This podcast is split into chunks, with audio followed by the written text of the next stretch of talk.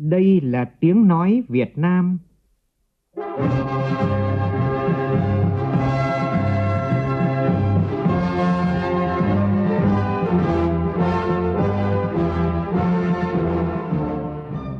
là tiếng nói Việt Nam, phát thanh từ Hà Nội, thủ đô nước Cộng hòa xã hội chủ nghĩa Việt Nam.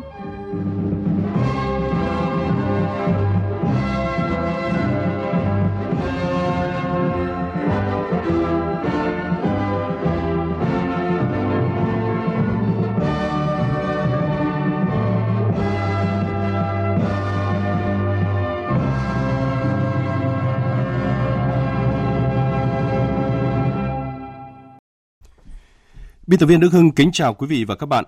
Mời quý vị và các bạn nghe chương trình Thời sự trưa của Đài Tiếng Nói Việt Nam với những thông tin đáng chú ý sau.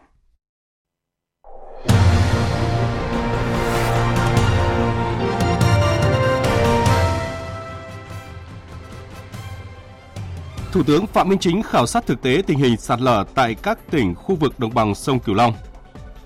Hội nghị lần thứ nhất Hội đồng điều phối vùng Bắc Trung Bộ và Duyên Hải Trung Bộ đề xuất nhiều cơ chế chính sách sát thực tế. Chương trình chính luận nghệ thuật Mạnh dầu từ biển quê hương đã sẵn sàng diễn ra tối nay tại quân cảng Nha Trang, tỉnh Khánh Hòa. Bộ Giáo dục và Đào tạo phối hợp với các cơ sở giáo dục đào tạo cả nước thực hiện quy trình lọc ảo ngành giáo dục mầm non năm 2023. Tiếp tục loạt bài tận dụng thời cơ vàng cho xuất khẩu gạo, phóng viên Đài Tiếng nói Việt Nam tại khu vực đồng bằng sông Cửu Long đề cập giải pháp tăng thị phần cũng như thương hiệu gạo Việt Nam. Trong phần tin thế giới, tình hình tại Niger tiếp tục bị đẩy cao khi các bên đều có những tuyên bố hết sức cứng rắn. Dư luận kêu gọi các bên kiềm chế. Bầu cử cơ quan lập pháp địa phương tại Malaysia phép thử đối với Thủ tướng Anwar Ibrahim. Hơn chục người thiệt mạng và mất tích trong vụ lũ quét và sạt lở đất bất ngờ xảy ra ở thành phố Tây An, tỉnh Thiểm Tây, Trung Quốc.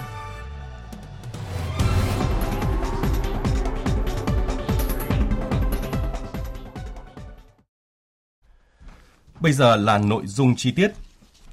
Thưa quý vị và các bạn, trước tình trạng sạt lở đang diễn ra nghiêm trọng tại nhiều địa phương, trong chương trình công tác tại đồng bằng sông Cửu Long, sáng nay Thủ tướng Phạm Minh Chính cùng đoàn công tác của chính phủ và lãnh đạo các tỉnh Cà Mau, Kiên Giang, An Giang, Đồng Tháp tiếp tục khảo sát tình hình sạt lở tại các địa phương này. Trước đó, chiều qua, Thủ tướng đã đi kiểm tra thực địa tại Sóc Trăng, Bạc Liêu, Cà Mau. Di chuyển bằng trực thăng và ô tô, Thủ tướng và đoàn đã kiểm tra tình hình sạt lở ven biển tại nhiều khu vực như thị xã Vĩnh Châu của tỉnh Sóc Trăng, khu vực biển Nhà Mút và cửa sông Gành Hào của tỉnh Bạc Liêu, các khu vực biển Hốc Năng, Vàm Xoáy, Rạch Gốc thuộc huyện Ngọc Hiển, huyện Đầm Rơi, khu vực đất mũi của tỉnh Cà Mau. Thủ tướng đã có cuộc làm việc với lãnh đạo các bộ, ngành và lãnh đạo các tỉnh Cà Mau, Bạc Liêu và Sóc Trăng – đánh giá tình trạng sạt lở, xâm thực bờ sông, bờ biển, ảnh hưởng rừng ngập mặn là nghiêm trọng tại đồng bằng sông Cửu Long, nhất là các tỉnh ven biển. Thủ tướng yêu cầu trước mắt các địa phương phải chủ động hỗ trợ ổn định đời sống cho các hộ dân khu vực đang bị sạt lở, chỗ ở tạm và tái định cư.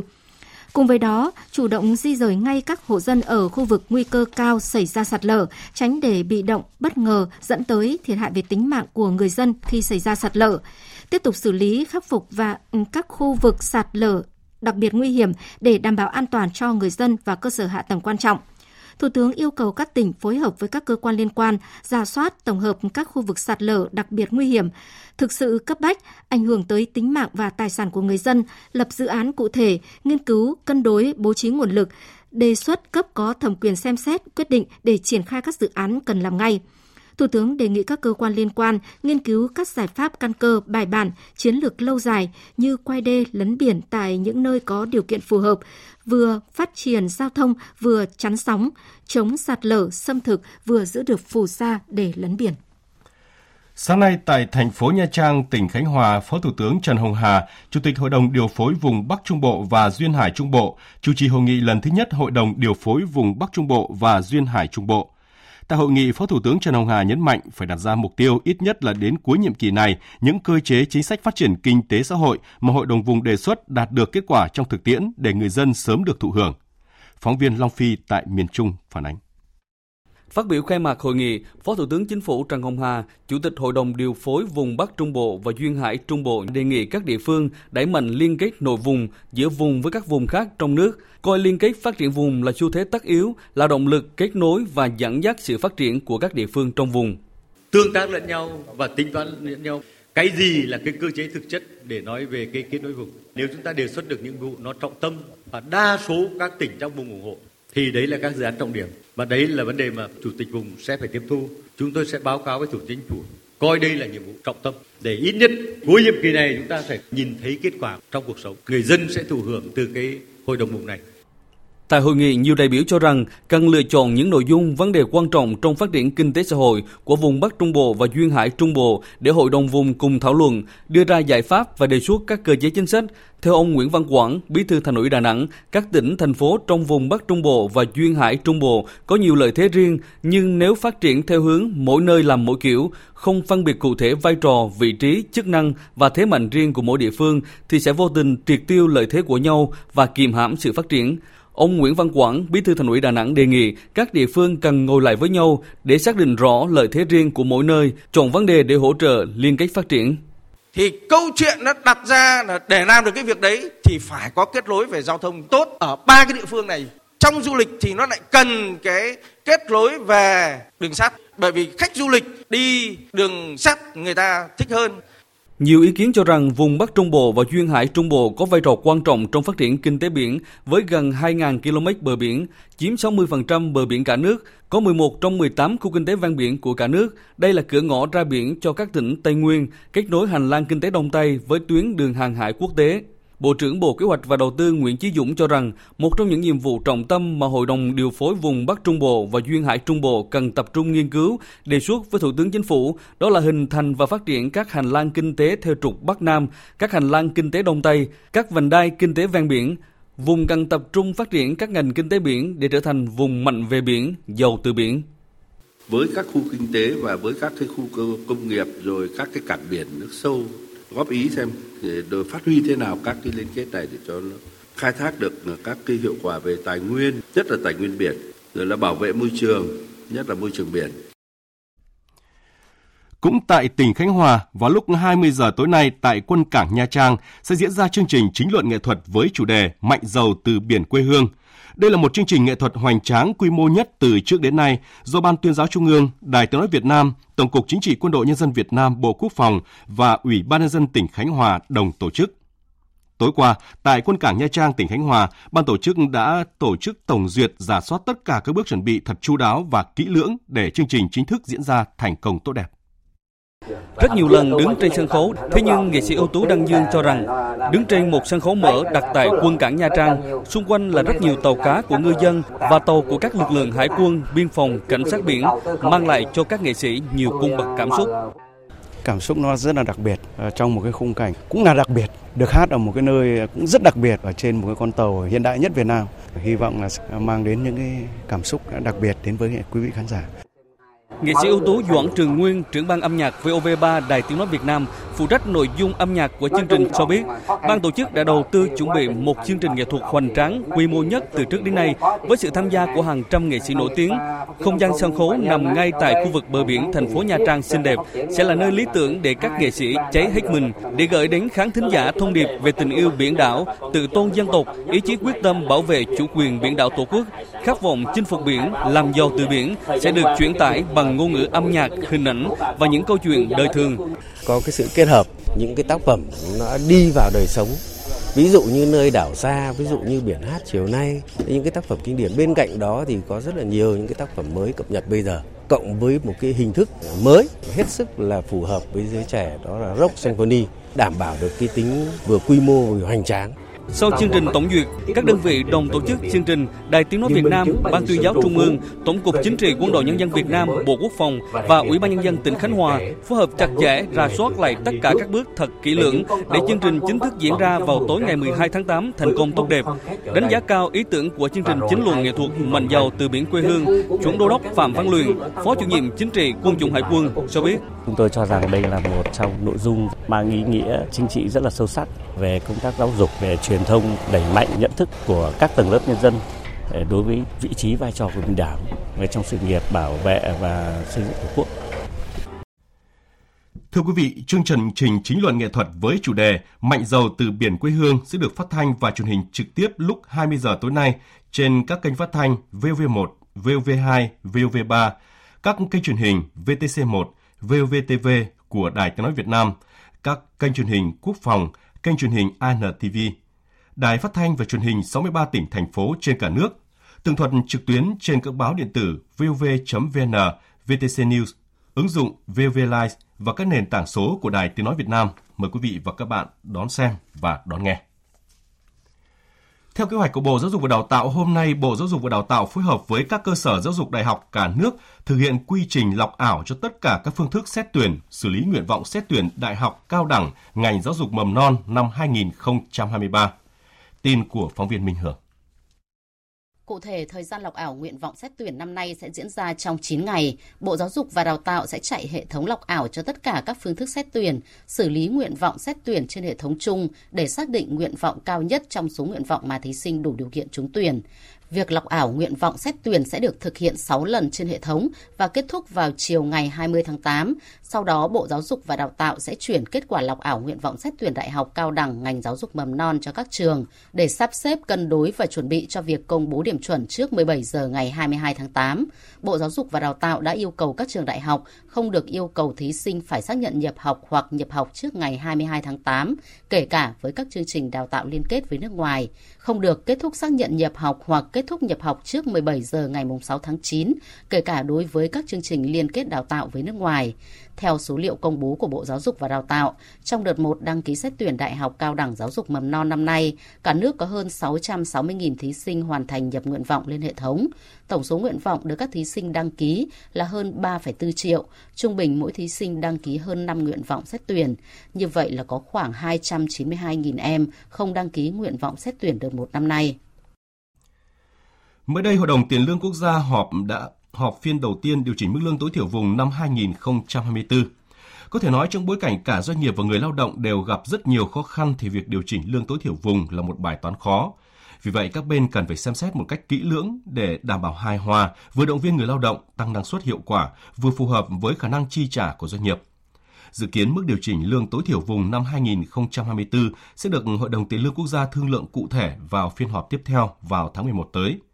Phóng viên Hà Nam đề cập nội dung này.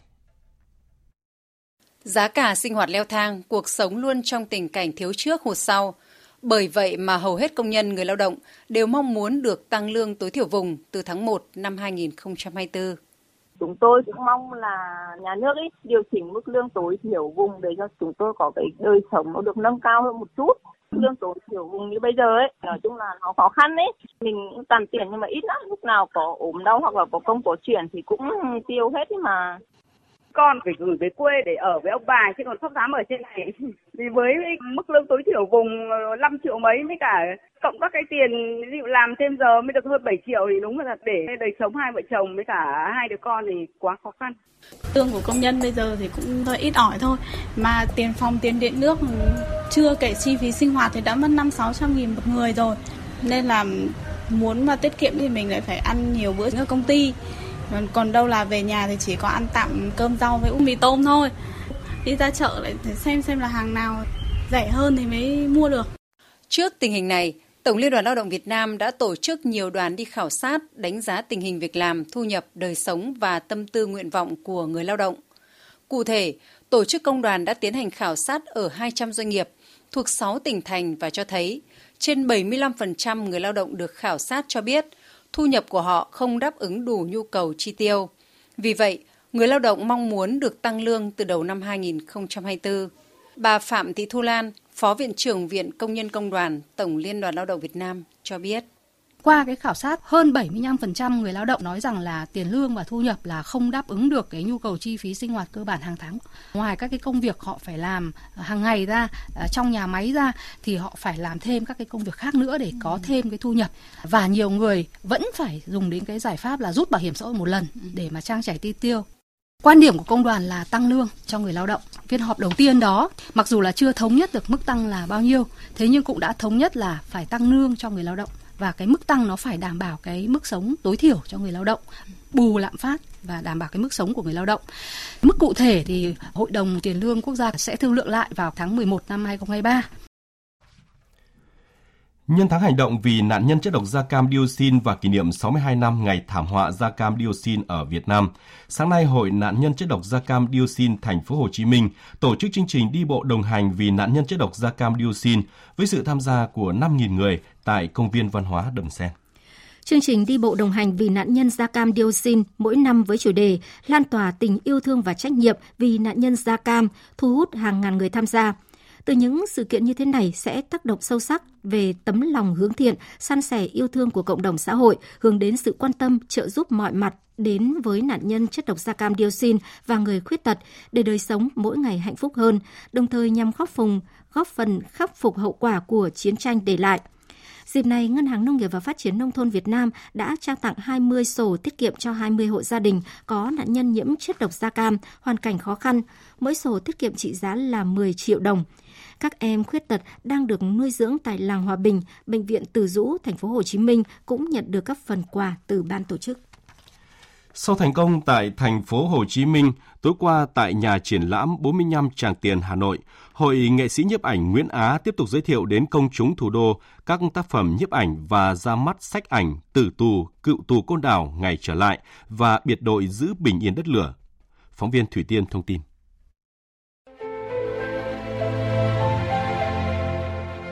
Tác phẩm sách ảnh từ tù, cựu tù côn đảo ngày trở lại của nhiếp ảnh gia Nguyễn Á đưa bạn đọc theo chân các cựu tù trở lại những buồng giam năm xưa, cùng với những hồi ức về năm tháng bị giam giữ, hành hạ khắc nghiệt nơi địa ngục trần gian.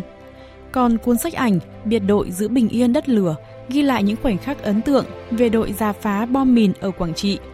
Hầu hết những cảm xúc về niềm kiêu hãnh, sự đoàn kết thương yêu và lý tưởng sống mãnh liệt của những chiến sĩ cách mạng đã được gói gọn trong hơn 200 trang sách Chia sẻ về các tác phẩm của mình, nghệ sĩ nhiếp ảnh Nguyễn Á cho biết. Chúng ta phải luôn tri ân và nhớ những cái thế hệ đi trước. Là mong có dịp cơ hội là mình sẽ làm tiếp cái phần 2. Mà dịp hai chính anh sẽ đem cái bộ ảnh này lần thứ ba triển lãm ở công đảo và tặng toàn bộ cái bộ ảnh này ở ngay bảo tàng đó là những điều mà cô chú nghe cô chú càng, càng thích hơn nữa tại đó là nơi mà cô chú đã gửi lại bao nhiêu cái thanh xuân của cô chú để lại ở đó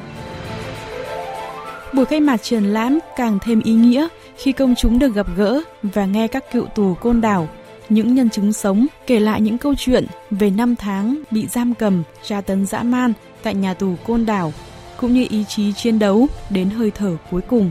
Cựu chiến binh Võ Ái Dân và Phan Thị Bé Tư cho biết. Có thể cả trăm kỷ niệm mà mỗi kỷ niệm nó là một cái vết in sâu không bao giờ quên tình đồng chí sang sẻ với nhau tình thích và chính như vậy á, thì mình thề nguyện, tôi thề trước dân linh của anh, tôi sẽ chiến đấu đến hơi thở của cùng. Tôi ra côn đảo tới nay là bốn mươi mấy lần, bởi vì tôi có tổ chức lễ dỗ côn đảo cho hơn hai vạn tiền nhân của mình đã hy sinh trên côn đảo. Ở chiến đấu trong tù là các cô là tay không, nhưng mà cái ý chí rất cao cái tinh thần đó là quyết liệt, không tính đến sinh mạng, cái mạng sống của mình. Cho nên là một cuộc đấu tranh là thắng lợi. Ở trong tù thì các cô đoàn kết nhau, ác ngộ cách mạng, khí phách của người cộng sản càng ngày càng nâng lên, rất là gan dạ. Triển lãm và ra mắt sách ảnh chủ đề từ tù, cựu tù côn đảo, ngày trở lại và biệt đội giữ bình yên đất lửa của nghệ sĩ nhiếp ảnh Nguyễn Á mở cửa tự do đến hết ngày 13 tháng 8 tại nhà triển lãm 45 Tràng Tiền, quận Hoàn Kiếm, Hà Nội.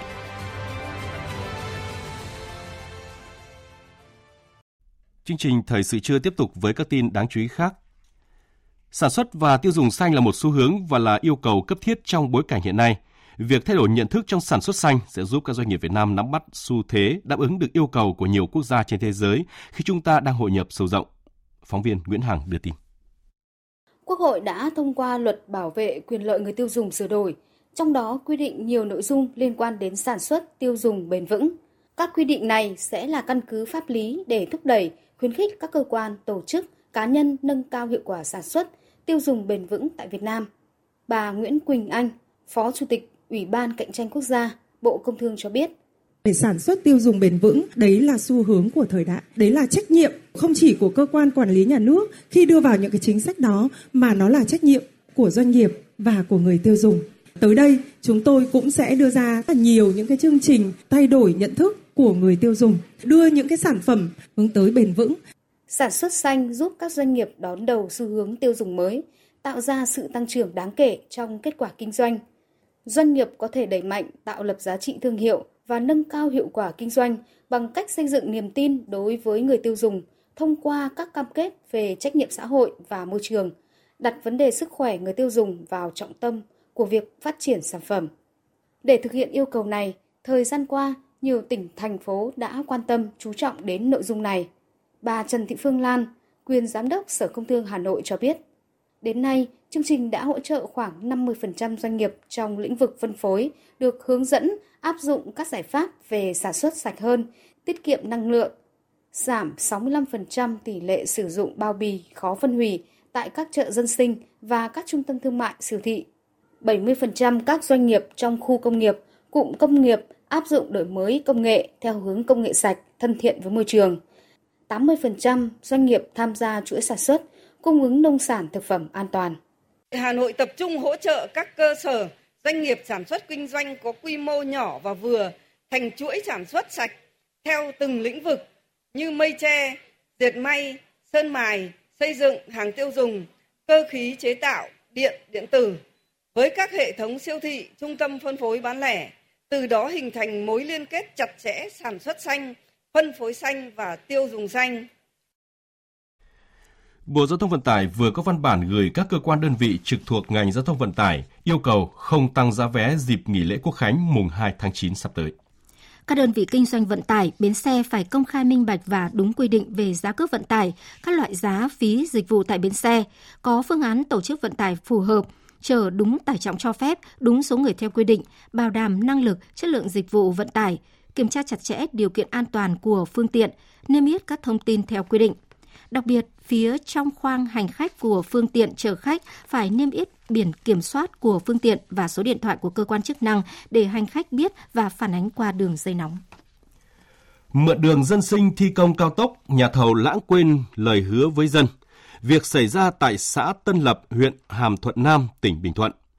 Hai tuyến đường dân sinh trên địa bàn xã bị xuống cấp nghiêm trọng do Ban Quản lý Dự án Thăng Long và các nhà thầu mượn để vận chuyển vật tư, vật liệu thi công cao tốc Phan Thiết Dầu Dây.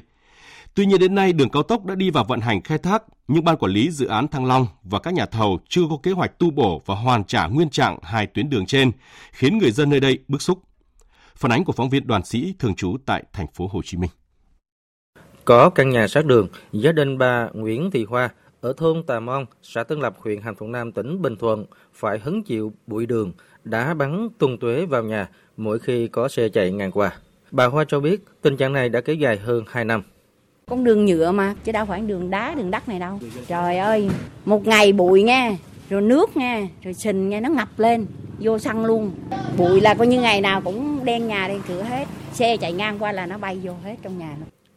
Bà Ngô Thị Hoa ở thôn Tà Mon, xã Tân Lập, huyện Hàm Thuận Nam cũng tỏ ra bức xúc khi nhắc đến con đường làng bị xuống cấp do cho đơn vị thi công cao tốc mượn để vận chuyển vật tư, vật liệu.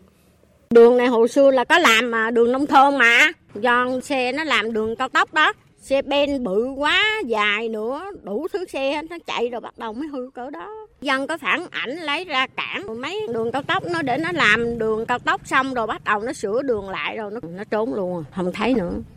Đoạn đường dân sinh từ quốc lộ 1A vào thôn Tà Mon, xã Tân Lập dài hơn 3,5 km được Ban quản lý dự án Thăng Long và nhà thầu mượn để vận chuyển vật tư, vật liệu thi công cao tốc Phan Thiết dào dài. Ngoài tuyến đường trên, ở xã Tân Lập, huyện Hàm Thuận Nam còn có đường dân sinh khác, đoạn từ quốc lộ 1A vào bãi rác thôn Lập Đất.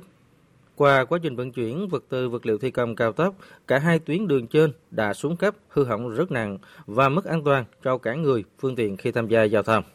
Trước sự bất xúc của nhân dân, Ủy ban Nhân dân xã Tân Lập và các phòng ban của huyện Hàm Thuận Nam cũng đã nhiều lần đề nghị Ban Quản lý Dự án Thăng Long và các nhà thầu sớm hoàn trả các tuyến đường dân sinh đã mượn để nhân dân thuận tiện lưu thông. Nhưng đến nay vẫn chưa có câu trả lời. Ông Mai Anh Tùng, trưởng phòng kinh tế hạ tầng huyện Hàm Thuận Nam cho biết thêm. Thì liên quan tới hai tuyến này cũng giống như à, ba tuyến của ban bảy thì nằm trong năm tuyến của huyện Hàm Thuận Nam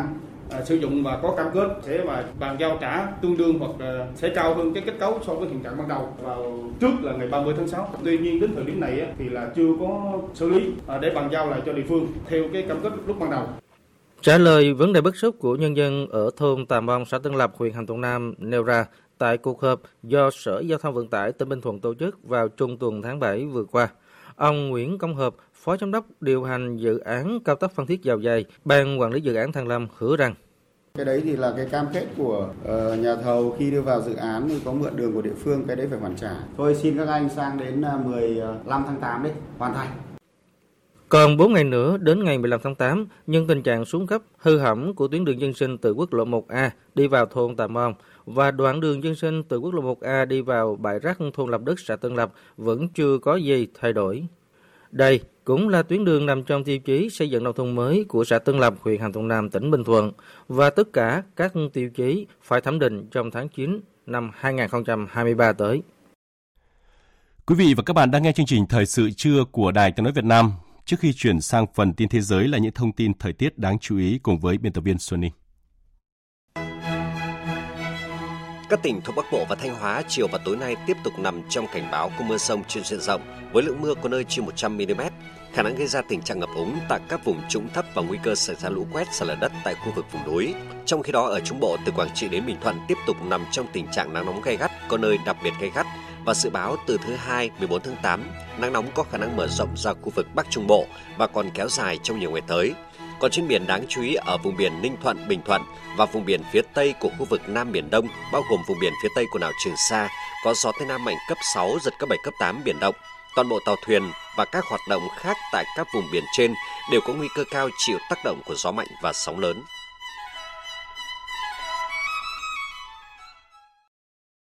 Xin được tiếp tục với phần tin thế giới. Sáng nay, cử tri Malaysia tại 6 bang đã đi bỏ phiếu cho cuộc bầu cử cấp bang. Cuộc bầu cử này được xem như một phép thử quan trọng đối với uy tín chính phủ của Thủ tướng Anwar Ibrahim, người lên nắm quyền lãnh đạo đất nước sau cuộc tổng tuyển cử vào cuối tháng 11 năm ngoái. Biên tập viên Đài tiếng nói Việt Nam thông tin.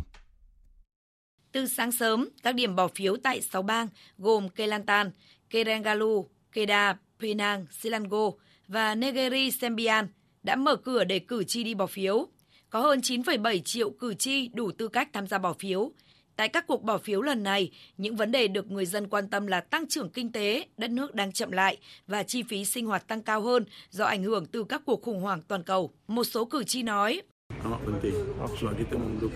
cho dù ai chiến thắng trong bầu cử không quan trọng, quan trọng là họ có thể mang lại sự thay đổi cho chúng tôi. Selayang là nơi tôi được sinh ra và lớn lên, vì vậy tôi hy vọng người chiến thắng có thể biến nơi này trở thành nơi tốt hơn cho các thế hệ tương lai. Đó là những gì tôi hy vọng. Điều quan trọng là một chính phủ ổn định. Chúng tôi không muốn cứ phải thay đổi vì chúng tôi cần sự tiếp nối để duy trì sự phát triển. Nếu mọi thứ không tốt lên, chúng tôi mới tính tới 5 năm tiếp theo. Trong 6 bang tiến hành bầu cử lần này, Liên minh cầm quyền của Thủ tướng Anwar Ibrahim chiếm đa số tại ba bang. Ba bang còn lại do Liên minh Người Hồi giáo Malai của cựu Thủ tướng Muhyiddin Yassin kiểm soát. Các cử tri sẽ bỏ phiếu 245 thành viên cơ quan lập pháp của các bang. Trong suốt hai tuần vận động tranh cử vừa qua, Thủ tướng Anwar Ibrahim cam kết sẽ tăng trợ cấp tài chính cho nông dân trồng lúa, viện trợ phát triển kinh tế và tạo cơ hội việc làm. Theo các nhà phân tích, kết quả bầu cử riêng rẽ tại 6 bang sẽ không ảnh hưởng trực tiếp đến thế đa số của chính phủ do Thủ tướng Anwar đứng đầu. Tuy nhiên, bất kỳ thất bại đáng kể nào đối với liên minh cầm quyền có thể dẫn đến những nghi ngờ về khả năng lãnh đạo của ông Anwar làm suy yếu nền tảng của liên minh cầm quyền. Tình hình Niger đang tiếp tục bị đẩy cao khi một số nước trong khu vực và chính quyền quân sự ở Niger đều có những tuyên bố hết sức cứng rắn. Nguy cơ chiến tranh đang chập chờ ở Niger nếu các bên không có sự nhượng bộ. Dư luận đã bày tỏ quan ngại về tình hình tại Niger và kêu gọi các bên kiềm chế. Biên tập viên Hồng Nhung thông tin. Tổng thống Côte d'Ivoire Alassane Ouattara hôm qua ra tuyên bố nước này sẽ điều từ 850 đến 1.000 binh sĩ cho lực lượng hỗn hợp của cộng đồng kinh tế Tây Phi. Một số nước khác trong khu vực như Nigeria và Benin cũng cho biết sẽ điều quân nếu cộng đồng kinh tế Tây Phi đưa ra quyết định can thiệp quân sự tại Niger, và việc can thiệp quân sự sẽ diễn ra trong thời gian ngắn sắp tới. Trước những động thái cứng rắn của khu vực, chính quyền quân sự của Niger cũng có thái độ hết sức cứng rắn. Cho đến nay, giới lãnh đạo đảo chính ở Niger vẫn chưa sẵn sàng tham gia các cuộc đàm phán do cộng đồng quốc tế thúc đẩy. Để đẩy nhanh quá trình ổn định tình hình, chính quyền quân sự Niger còn công bố danh sách 21 bộ trưởng và thúc đẩy chương trình nghị sự của nội các do quân đội đứng đầu ngay trước cuộc họp của cộng đồng kinh tế Tây Phi. Thậm chí theo một số nguồn tin, chính quyền quân sự Niger cho biết sẽ sát hại Tổng thống bị phế chuất Barum nếu các nước láng giềng can thiệp quân sự vào nước này. Trước diễn biến căng thẳng tại Niger, cộng đồng thế giới đã kêu gọi các bên kiềm chế. Bộ Ngoại giao Nga hôm qua đã nói rằng giải pháp quân sự cho cuộc khủng hoảng ở Niger có thể dẫn đến cuộc xung đột kéo dài ở nước này và khiến khu vực sa mạc Sahara ở châu Phi bị mất ổn định nghiêm trọng. Bộ Ngoại giao Nga cũng cho biết Nga ủng hộ các nỗ lực hòa giải của cộng đồng kinh tế Tây Phi nhằm tìm cách thoát khỏi cuộc khủng hoảng hiện nay và Nga đang theo dõi sát các diễn biến ở Niger. Trong một tuyên bố trước báo giới sau đó, người phát ngôn Điện Kremlin Dmitry Peskov nhấn mạnh. Sự can thiệp từ bên ngoài không thể làm tình hình Niger tốt hơn lên. Chúng tôi vẫn đang giám sát chặt chẽ tình hình tại khu vực. Chúng tôi quan ngại về leo thang căng thẳng. Chúng tôi ủng hộ Niger quay trở lại trật tự hiến pháp thông thường càng sớm càng tốt và không có thiệt hại, đe dọa đến cuộc sống của người dân. Nhiều nước phương Tây như Đức, Pháp, Mỹ dù ủng hộ quy định của cộng đồng kinh tế Tây Phi, song kêu gọi ưu tiên giải pháp ngoại giao để ổn định tình hình tại Niger. Bộ Phát triển Kỹ thuật số, Viễn thông và Truyền thông Đại chúng Nga cho biết bộ này đã cấm nhân viên sử dụng các thiết bị iPhone và à, iPad của hãng Apple cho mục đích công việc. Tuy nhiên, nhân viên được phép sử dụng iPhone cho nhu cầu cá nhân. Bộ Phát triển Kỹ thuật số, Viễn thông và Truyền thông Đại chúng Nga đã ban hành lệnh cấm này hai tháng sau khi Cơ quan An ninh Liên bang Nga cáo buộc Cơ quan An ninh Quốc gia Mỹ đã xâm nhập hàng nghìn chiếc iPhone, bao gồm các thiết bị của công dân Nga và các thiết bị khác liên quan đến các cơ quan ngoại giao và đại sứ quán ở nước này. Cơ quan an ninh Liên bang Nga cho rằng nhà sản xuất iPhone là Apple đã hợp tác chặt chẽ với Cơ quan an ninh quốc gia Mỹ cho nhiệm vụ tình báo của Mỹ, Cơ quan an ninh quốc gia Mỹ và Apple đã từ chối bình luận vào thời điểm đó. Vụ việc diễn ra trong bối cảnh căng thẳng leo thang giữa Mỹ và Nga liên quan đến cuộc xung đột Nga-Ukraine. Đã có ít nhất 67 người thiệt mạng do cháy rừng ở Lahaina trên đảo Maui, đánh dấu thảm họa tự nhiên gây nhiều thương vong nhất trong lịch sử bang Hawaii, Mỹ. Lực lượng cứu hộ vẫn tiếp tục tìm kiếm các nạn nhân 3 ngày sau thảm họa cháy rừng tàn khốc. Đám cháy đã thiêu rụi khoảng 1.000 căn nhà, đẩy hàng nghìn người rơi vào cảnh mất nhà cửa giới chức trách địa phương đang khẩn trương tiến hành điều tra xác định nguyên nhân dẫn tới hỏa hoạn. Quá trình khắc phục hậu quả sau hỏa hoạn được dự đoán có thể sẽ mất nhiều năm cùng kinh phí lên tới hàng tỷ đô la Mỹ. Còn tại Trung Quốc, hơn chục người thiệt mạng và mất tích trong vụ lũ quét và sạt lở đất bất ngờ xảy ra chiều qua, một quận ở thành phố Tây An, tỉnh Thiểm Tây, miền Trung Trung Quốc. Phóng viên Bích Thuận thường trú tại Bắc Kinh đưa tin. Theo thống kê sơ bộ, tính đến nay, ít nhất đã có 2 người thiệt mạng và 16 người mất tích đồng thời gây hư hỏng cơ sở hạ tầng như đường, cầu và điện. Công tác tìm kiếm cứu nạn, kè sông gia cố vẫn đang được gấp rút tiến hành. Bộ Quản lý Khẩn cấp Trung Quốc đã phải cử gấp một tổ công tác đến hiện trường chỉ đạo công tác cứu hộ. Tính đến 1 giờ sáng ngày 12 tháng 8, 16 đội cứu hộ gồm 263 người đã được điều động đến hiện trường để tìm kiếm cứu nạn. Kể từ cuối tháng 7, mưa lớn đã liên tục xảy ra ở nhiều địa phương của nước này, đặc biệt là khu vực miền Bắc và Đông Bắc, gây thiệt hại nặng nề về người và của. Tính đến ngày 10 tháng 8, tỉnh Hà Bắc miền Bắc Trung Quốc đã có 29 người chết do đợt mưa lũ có phạm vi ảnh hưởng được đánh giá là lớn nhất kể từ sau trận lũ lịch sử năm 1963. Hiện vẫn còn 16 người mất tích, gần 3,9 triệu người bị ảnh hưởng. Thiệt hại kinh tế trực tiếp lên tới gần 96 tỷ nhân dân tệ, tức khoảng 13,3 tỷ đô la Mỹ. Mưa lũ lịch sử cũng đã cướp đi sinh mạng của 33 người ở Bắc Kinh và làm 18 người mất tích tính đến ngày 8 tháng 8.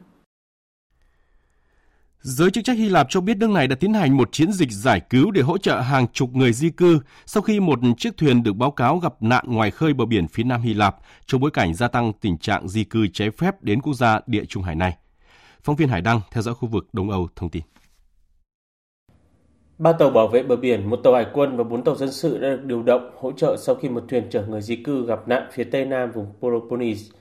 Một máy bay trực thăng của hải quân cũng đã được điều động để điều phối các công tác cứu hộ cứu nạn. Dù không có chuyện đáng tiếc nào xảy ra, nhưng lực lượng bảo vệ bờ biển cho biết thuyền của những người di cư đã gặp nạn với số người trên tàu có thể lên đến 100 người. Vụ việc xảy ra ở gần nơi thảm kịch hàng hải vào giữa tháng 6 vừa qua khi hàng trăm người di cư thiệt mạng và mất tích sau khi một tàu đánh cá bị chìm ở vùng biển quốc tế khi đang trên đường từ Libya đến Italia. Trong một tuyên bố của lực lượng bảo vệ bờ biển Hy Lạp cho biết, Những người di cư đã trao đổi với thủy thủ đoàn trên tàu buôn, có một số người gặp vấn đề về sức khỏe và cần được điều trị tại bệnh viện. Các cơ quan chức năng cũng đã tiến hành các biện pháp cần thiết để đưa những người di cư đến điểm an toàn. Cơ quan môi trường Jakarta của Indonesia cho biết đang sử dụng ba chiến lược để kiểm soát tình trạng ô nhiễm không khí ngày càng trầm trọng ở thủ đô do mùa khô. Quyết định được đưa ra sau khi Jakarta đã trở thành thành phố lớn ô nhiễm nhất thế giới theo bảng xếp hạng của công ty giám sát chất lượng không khí IQA. Phạm Hà, phóng viên thường trú Đài tiếng nói Việt Nam tại Indonesia thông tin. Từ tháng 7 đến tháng 9 là đỉnh điểm mùa khô ở Indonesia do đó chất lượng không khí không tốt. Vì vậy, cơ quan môi trường Jakarta áp dụng 3 chiến lược. Chiến lược đầu tiên liên quan đến việc kiểm soát ô nhiễm thông qua các chính sách và quy định. Chiến lược thứ hai liên quan đến việc giảm lượng khí thải gây ô nhiễm bằng cách tăng cường kiểm tra khí thải của các phương tiện giao thông và khuyến khích sử dụng phương tiện giao thông công cộng. Chiến lược cuối cùng là kêu gọi người dân kiểm tra chất lượng không khí trước khi thực hiện các hoạt động ngoài trời. Để kiểm tra chất lượng không khí, người dân có thể sử dụng ứng dụng Jakarta Kini và ứng dụng chỉ số tiêu chuẩn ô nhiễm không khí. Theo chiến lược thứ hai, các văn phòng môi trường khu vực đã ký cam kết giảm ô nhiễm không khí bằng cách thực hiện các cuộc kiểm tra khí thải của phương tiện cơ giới. Các cơ quan chức năng cũng kêu gọi người dân thực hiện những biện pháp phòng ngừa để giảm tác động như đeo khẩu trang, giảm các hoạt động ngoài trời và các hoạt động khác. Theo các nhà khí hậu học, do lớp đảo ngược ở các khu vực đô thị trong mùa khô, không khí có xu hướng lạnh hơn ở các lớp biên dưới, cũng khiến cho không khí ở Jakarta có vẻ âm u hơn so với ở trên cao.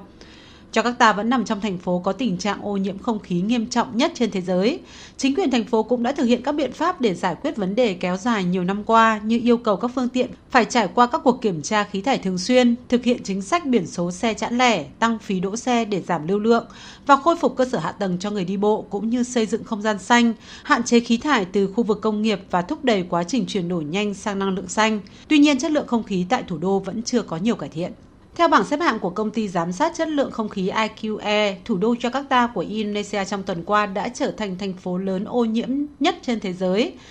Theo đó, Jakarta và các vùng lân cận đã thường xuyên ghi nhận mức độ ô nhiễm bụi mịn PM2.5 cao gấp nhiều lần so với mức khuyến nghị của Tổ chức Y tế Thế giới, vượt xa các thành phố ô nhiễm nghiêm trọng khác như là Riyadh, Doha hay Lahore.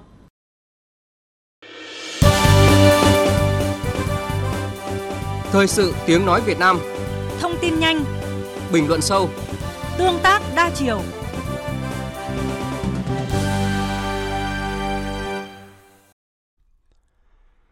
Thưa quý vị và các bạn, trong phần đầu của loạt bài tận dụng thời cơ vàng cho xuất khẩu gạo, trong chương trình Thời sự 12 giờ trưa qua, chúng tôi đã phân tích làm rõ bức tranh sản xuất lúa gạo vùng đồng bằng sông Cửu Long. Việc thay đổi tập quán canh tác chuyển sang sản xuất những giống lúa chất lượng cao, đặc sản và canh tác lúa theo hướng bền vững đã góp phần khẳng định giá trị thương hiệu gạo Việt Nam trên thị trường thế giới. Trong phần 2 của loạt bài, nhóm phóng viên Phạm Hải và Thanh Tùng, cơ quan thường trú đồng bằng sông Cửu Long sẽ tập trung làm rõ mối liên kết giữa các doanh nghiệp xuất khẩu với người dân để tạo ra những vùng nguyên liệu lớn, tập trung sản xuất theo hướng an toàn, sinh học và có nguồn cung ổn định để ký kết với các đối tác nhập khẩu, tăng thị phần và nâng tầm giá trị thương hiệu ngành hàng lúa gạo Việt Nam, cũng như chia sẻ với các nước đang gặp khó khăn về vấn đề lương thực. Mời quý thính giả cùng lắng nghe. Trước tình hình gạo tăng giá, những ngày đầu tháng 8 này đã có hiện tượng thương lái thu gom hàng hay một số nông dân có tâm lý bẻ kèo với doanh nghiệp, sẵn sàng đền bù để bán lúa cho cò với mức giá tốt hơn. Điều này cho thấy sự liên kết còn lỏng lẻo giữa doanh nghiệp và người dân. Thống kê không chính thức cho thấy có tới 50% doanh nghiệp mua lúa qua thương lái, 37% là người dân bán qua hợp tác xã và khoảng 12% bán trực tiếp. Việc giành giật mua bán nóng mặt hàng lúa cho thấy nhiều doanh nghiệp chưa xây dựng được dùng nguyên liệu, từ đó khó chủ động nguồn hàng. Thấy rõ vấn đề này, để nâng cao thương hiệu và giá trị ngành hàng lúa gạo, các thương nhân xuất khẩu gạo của Đồng Tháp cũng đã chủ động liên kết với các hợp tác xã để tạo ra những dùng nguyên liệu lớn. Chính điều này đã giúp người dân an tâm sản xuất, giá bán lúa cũng cao hơn so với bán bên ngoài. Việc có nguồn nguyên liệu cũng giúp cho doanh nghiệp ký kết hợp đồng thương mại với các đối tác nhập khẩu. Và hiện nay, gạo của Đồng Tháp đã xuất khẩu sang 29 thị trường. Bà Võ Phương Thủy, Phó Giám đốc Sở Công Thương tỉnh Đồng Tháp chia sẻ. Cái trọng tâm của chúng tôi là tập trung, tuyên truyền vận động theo cái hướng là xây dựng liên kết chuỗi. À, đó là cái mà giải pháp tôi nghĩ là về căn cơ lâu dài cũng như là trước mắt là chúng ta phải tập trung để trong những cái lúc khó khăn thì nếu như mà liên kết chuỗi thì nó có cái chia sẻ giữa chủ thể, giữa doanh nghiệp với người nông dân thì doanh nghiệp cũng không bỏ nông dân và nông dân thì cũng có chia sẻ khó khăn với doanh nghiệp đó là cái mà giải pháp căn cơ mà tỉnh Đồng Tháp sẽ tiếp tục thực hiện cái công việc này. Giá lúa gạo tăng là tín hiệu vui đối với hàng triệu hộ dân dùng đồng bằng sông Cửu Long. Chính trong tâm thế được mùa, được giá, người dân lại tiếp tục chuẩn bị cho các vụ lúa tiếp theo. Tín hiệu đáng mừng chính là sự liên kết giữa doanh nghiệp và người dân để tạo ra dùng nguyên liệu lớn, đáp ứng các tiêu chuẩn với các đối tác nhập khẩu.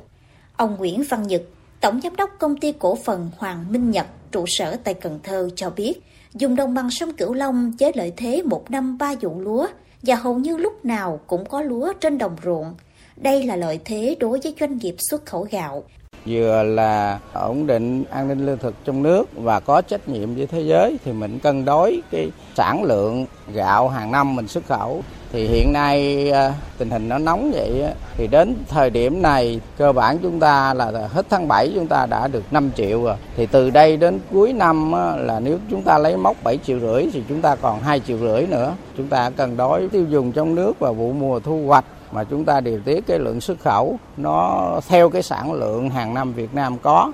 Giá gạo xuất khẩu của Việt Nam trong 6 tháng đầu năm nay ở mức cao, có những thời điểm giá gạo 5% tấm xuất khẩu đã cao hơn giá gạo cùng chủng loại với Thái Lan và Ấn Độ. Với việc gạo xuất khẩu tăng là điều đáng mừng với doanh nghiệp và người dân, đặc biệt là câu chuyện Việt Nam đã xây dựng được thương hiệu uy tín của hạt gạo trên thị trường thế giới. Bà Quỳnh Thị Bích Huyền, Chủ tịch Hội đồng Quản trị Công ty Cổ phần xuất nhập khẩu Ngọc Quang Phát có trụ sở tại Cần Thơ cho rằng Xuất khẩu giá gạo lên, đó là một điều rất là đáng mừng, đáng quý khi mà nước ta đã xây dựng được cái giá trị gạo đi vào cái chất lượng cao đã thành đạt và năm nay thì lại tiếp tục người dân mình được rất là mừng, rất là phấn khởi khi trồng được cái lượng lúa lớn và bán ra. Gạo Việt Nam đáp ứng được các tiêu chuẩn của các thị trường nhập khẩu nhờ vào cơ cấu mùa vụ, cơ cấu giống và áp dụng khoa học kỹ thuật để nâng cao thương hiệu gạo Việt Nam. Theo ông Nguyễn Ngọc Nam, Chủ tịch Hiệp hội Lương thực Việt Nam, trong 6 tháng đầu năm, xuất khẩu gạo của Việt Nam tăng trưởng mạnh và các thương nhân xuất khẩu gạo đã đạt mục tiêu đề ra khi tiêu thụ lúa gạo cho người dân với giá cả tốt và bình ổn được thị trường trong nước, góp phần đảm bảo an ninh lương thực quốc gia. Hiện thì chất lượng gạo của Việt Nam thì đáp ứng được tất cả các thị trường trên thế giới. Đây là một tín hiệu đáng mừng. Thì đạt được kết quả trên thì trong những năm vừa qua phải nhờ vào là cái thắng lợi trong cái sản xuất lúa gạo của Việt Nam về cái cơ cấu mùa vụ, về cơ cấu giống, áp dụng các tiến bộ khoa học kỹ thuật trong sản xuất để tiết kiệm được cái chi phí. Việc liên kết giữa người dân và doanh nghiệp đã cho thấy sự hài hòa lợi ích người dân an tâm sản xuất, thương nhân xuất khẩu gạo có dùng nguyên liệu ổn định. Việc ngồi chung con thuyền chia sẻ lợi ích hài hòa đã khẳng định hơn nữa vai trò, vị thế và uy tín của ngành hàng lúa gạo, không chỉ đảm bảo mục tiêu an ninh lương thực quốc gia mà còn thể hiện trách nhiệm, sự chia sẻ với các nước trên thế giới.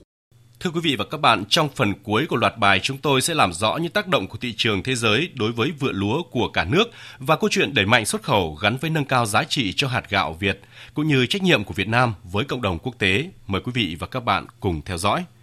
Tiếp tục chương trình thời sự trưa nay như thường lệ, biên tập viên Đài tiếng nói Việt Nam điểm một số sự kiện, vấn đề nổi bật diễn ra trong tuần.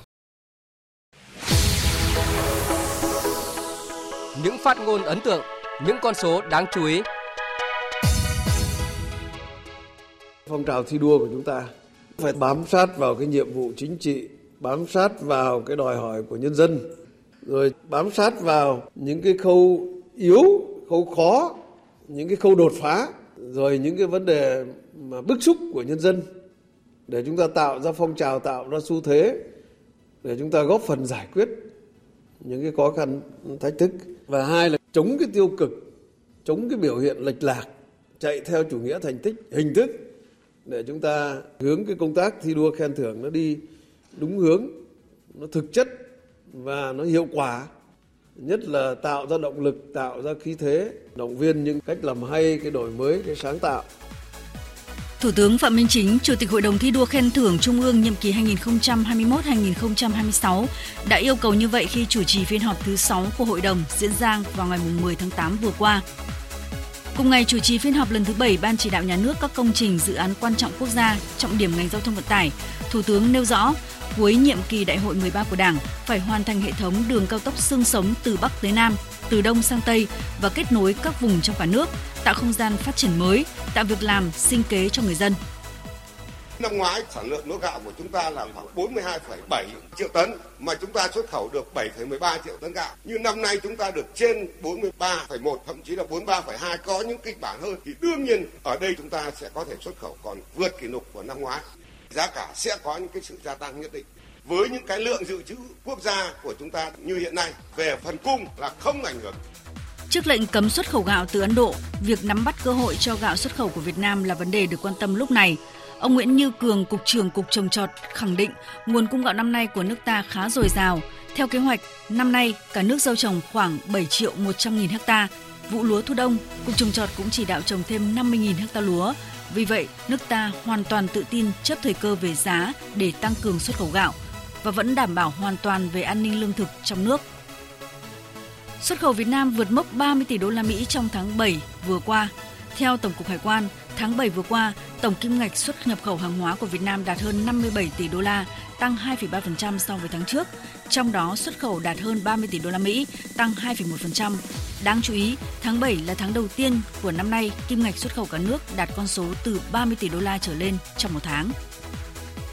Thành phố Hồ Chí Minh dự kiến sẽ thu được 1.552 tỷ đồng mỗi năm từ nguồn thu phí sử dụng tạm thời lòng đường hè phố. Nội dung này vừa được Sở Giao thông Vận tải Thành phố Hồ Chí Minh trình Ủy ban nhân dân thành phố đề nghị xây dựng nghị quyết ban hành mức thu phí tạm thời lòng đường vỉa hè trên địa bàn và sẽ bắt đầu áp dụng từ tháng 9 tới. Mưa lớn gây lũ ống, lũ quét và sạt lở đất đã cướp đi sinh mạng hàng chục người tại các tỉnh miền núi phía Bắc. Cùng với đó, hàng chục ngôi nhà bị cuốn trôi, hàng trăm ngôi nhà hư hỏng, giao thông ách tắc, hệ thống điện và thông tin liên lạc gián đoạn. Các công trình công cộng cũng bị ảnh hưởng nghiêm trọng. Ở cái à, bản Khiết này từ lâu nay đã cũng có lũ lụt hàng năm. Các cái năm từ trước đây nó chỉ lũ à, đương vào bản một tí thôi. Nhưng mà năm nay là năm lũ to, ảnh hưởng rất lớn đối với thôn bản. Một số nhà ở cạnh đường thì cũng là ngập, bùn vào đến tận nhà, và hiện đây hết cả nhà rồi. Địa hình là miền núi, đồi đất đá xen kẽ vẫn đã phong hóa và đã bị nhào nát do địa chất lâu năm thì cái việc mà mưa dài ngày thì đã ủ nước trên các trường dốc mà có địa chất phong hóa đó. Thế khi có một trận mưa lớn trong cường độ thời gian ngắn thì sẽ gây sụt sạt là rất lớn xảy ra. Rừng mất nhiều ở Tây Bắc suốt mấy chục năm qua cũng có thể coi là một nguyên nhân khiến cho tình trạng mưa lũ trở nên nghiêm trọng khốc liệt hơn. Rừng mất gây ra sự suy giảm thảm thực vật ở lưu vực, khả năng cản trở dòng chảy khi mưa lũ giảm, khiến cho tốc độ di chuyển của mưa lũ nhanh hơn. Thực tế cũng chỉ ra rằng, rừng thời gian gần đây có tăng diện tích, đồi núi trọc giảm dần, nhưng các năm qua, nước ta vẫn bị lũ lụt tàn phá nghiêm trọng. Do rừng trồng phòng hộ chất lượng, số lượng chưa đảm bảo, một số nơi rừng phòng hộ tự nhiên bị chặt phá, khai thác bừa bãi nên không duy trì được cấu trúc tự nhiên, giảm thiểu khả năng phòng hộ. Mưa lũ kéo dài cũng dẫn tới mối nguy cơ lớn đó là ngập lụt và sạt lở. Đặc biệt đáng lo ngại là tại các công trình thủy lợi. Một số công trình điển hình ở khu vực Tây Nguyên như là Đắc Nơ Tinh, xã Quảng Sơn, huyện Đắk Long đang có nguy cơ vỡ đập, đe dọa tính mạng, tài sản của người dân. Thì qua kiểm tra đánh giá an toàn đập thì tỉnh Đắk Nông có 15 hồ hư hỏng, xuống cấp. Có đặc biệt là tại vị trí hồ thủy lợi Đắc Nơ Tinh, huyện Đắk Long và cái công trình đập đất ké xã Quang Trực do ảnh hưởng cái vết nứt của băng Bukarak. Thế thì bây giờ trong trường vỡ đập 2 triệu mét khối đổ xuống hạ du thế nào và trong kịch bản ấy thì chúng ta phải di dân ở chỗ nào thông báo cho họ đến những hộ nào phải chi tiết cụ thể. Tiếp tục chương trình thời sự trưa nay là bản tin thể thao.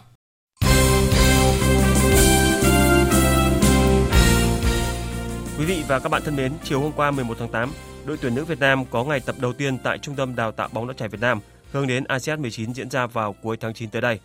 Trong buổi tập, ban huấn luyện cho toàn đội tập các bài bổ trợ để tăng cường về thể lực và sức mạnh. Ở lần tập trung này, huấn luyện viên Mai Đức Trung bổ sung nhiều gương mặt trẻ như Nguyễn Thị Hoa, Phạm Thị Lan Anh, Trần Thị Duyên, Nguyễn Thị Thùy Linh, nâng số cầu thủ sinh năm 2000 của đội tuyển nữ Việt Nam lên 11 cầu thủ trên tổng số 25 cầu thủ được triệu tập. Chia sẻ trước buổi tập, trung vệ Trương Thị Kiều cho biết. Em cũng thi đấu rất là lâu rồi nhưng mà em cũng muốn là mấy em trẻ lên để ờ, trải nghiệm, để học hỏi mấy chị thêm và điều đó thì ờ, cần mấy em tập trung với mấy chị nhiều hơn để càng về sau tương lai uh, bóng đá nữ. Tham dự môn bóng đá nữ tại ASEAN 19 có tổng cộng 17 đội tuyển được chia vào 5 bảng theo kết quả bốc thăm. Đội tuyển nữ Việt Nam ở bảng D cùng với các đối thủ Nhật Bản, Nepal và Bangladesh. Đánh giá về các đối thủ sắp tới, Trương Thị Kiều nói. Em thấy Nhật là kiểu người ta đá rất là quyết tâm á, kiểu lúc nào cũng như kiểu đồng đội, rất là chặt chẽ. Kiều thấy thì đội tuyển mình á là không cần biết là đội nào mạnh hay yếu, cả ra sân thì thi đấu rất là hết sức mình. Phải là riêng cho bản thân mình cũng là cho những người hâm mộ theo kế hoạch, thầy trò huấn luyện viên Mai Đức Chung sẽ tập trung tại Trung tâm Đào tạo bóng đá trẻ Việt Nam từ ngày 10 tháng 8 cho đến ngày 19 tháng 8. Sau đó, đội sẽ có chuyến tập huấn tại Hải Phòng trước khi trở về Hà Nội để chuẩn bị di chuyển tới Trung Quốc. Cũng trong chiều ngày 11 tháng 8, ba trận đấu cuối cùng của nhóm B thuộc khuôn khổ vòng 5 giai đoạn 2 V-League 2023 đã diễn ra, trong đó tâm điểm là chuyến làm khách của Đà Nẵng trên sân Khánh Hòa. Những thất bại liên tiếp ở các vòng đấu trước đã khiến SHB Đà Nẵng bị đẩy xuống vị trí cuối bảng, đối diện với nguy cơ tụt hạng và không còn quyền tự quyết. Dù phải trông chờ vào kết quả của trận đấu giữa Bình Dương và Thành phố Hồ Chí Minh diễn ra cùng giờ, nhưng các cầu thủ Đà Nẵng vẫn nhập cuộc với quyết tâm cao và có chiến thắng 3-1. Tuy nhiên, đội bóng sông Hàn vẫn phải xuống hạng bởi ở trận đấu cùng giờ, BKM Bình Dương và Thành phố Hồ Chí Minh đã chia điểm trong trận đấu không có bàn thắng. Như vậy, sau 20 năm góp mặt tại V-League, SHB Đà Nẵng đã phải xuống hạng và thi đấu ở giải hạng nhất 2024. Kết thúc cuộc đua trụ hạng, Sông Lam Nghệ An dẫn đầu với 25 điểm, xếp sau là Hoàng Anh Gia Lai ít hơn một điểm, ở các vị trí tiếp theo lần lượt là Khánh Hòa, BKMX Bình Dương và câu lạc bộ Thành phố Hồ Chí Minh.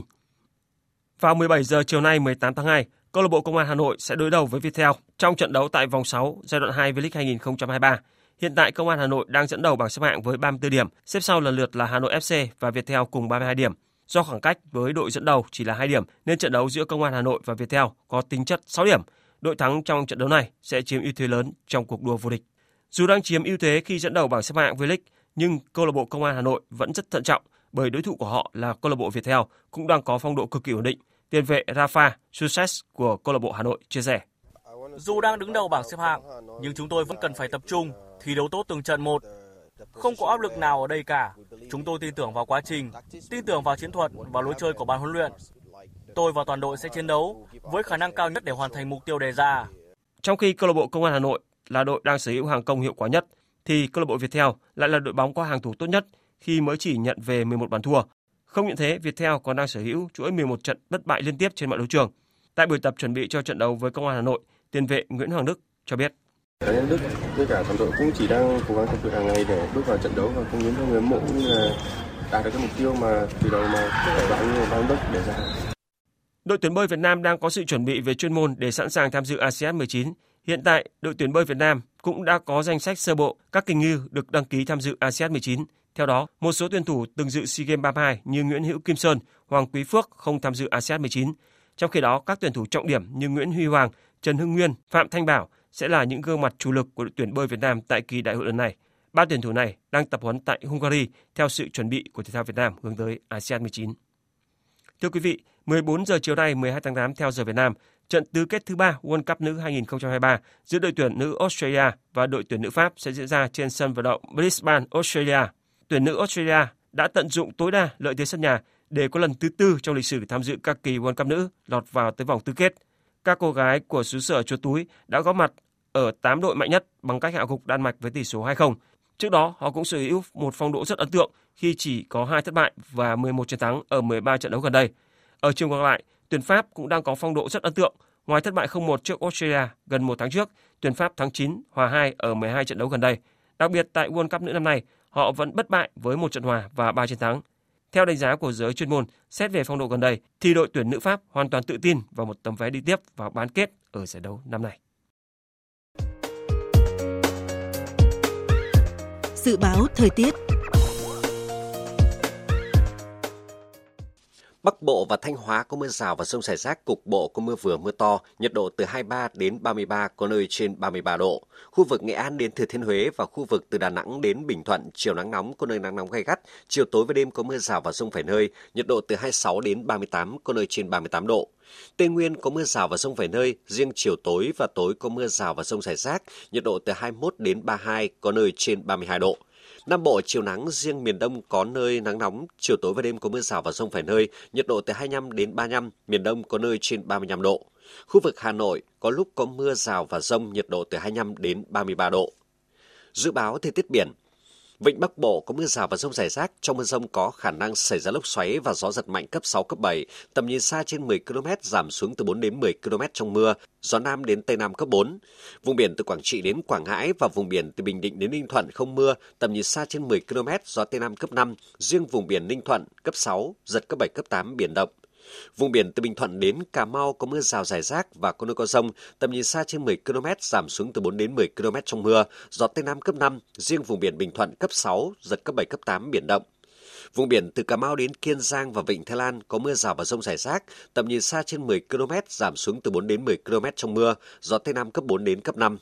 Khu vực Bắc Biển Đông có mưa rào và rông vài nơi tầm nhìn xa trên 10 km, gió Tây Nam cấp 4 đến cấp 5. Khu vực giữa Biển Đông và khu vực quần đảo Hoàng Sa thuộc thành phố Đà Nẵng và khu vực quần đảo Trường Sa thuộc tỉnh Khánh Hòa không mưa, tầm nhìn xa trên 10 km, gió Tây Nam cấp 5. Khu vực Nam Biển Đông có mưa rào và rông vài nơi tầm nhìn xa trên 10 km, gió Tây Nam cấp 5, riêng vùng biển phía Tây cấp 6, giật cấp 7, cấp 8, biển động. Quý vị và các bạn đang nghe chương trình Thời sự trưa của Đài Tiếng Nói Việt Nam. Trước khi kết thúc chương trình, chúng tôi xin tóm lược một số tin chính vừa phát sóng.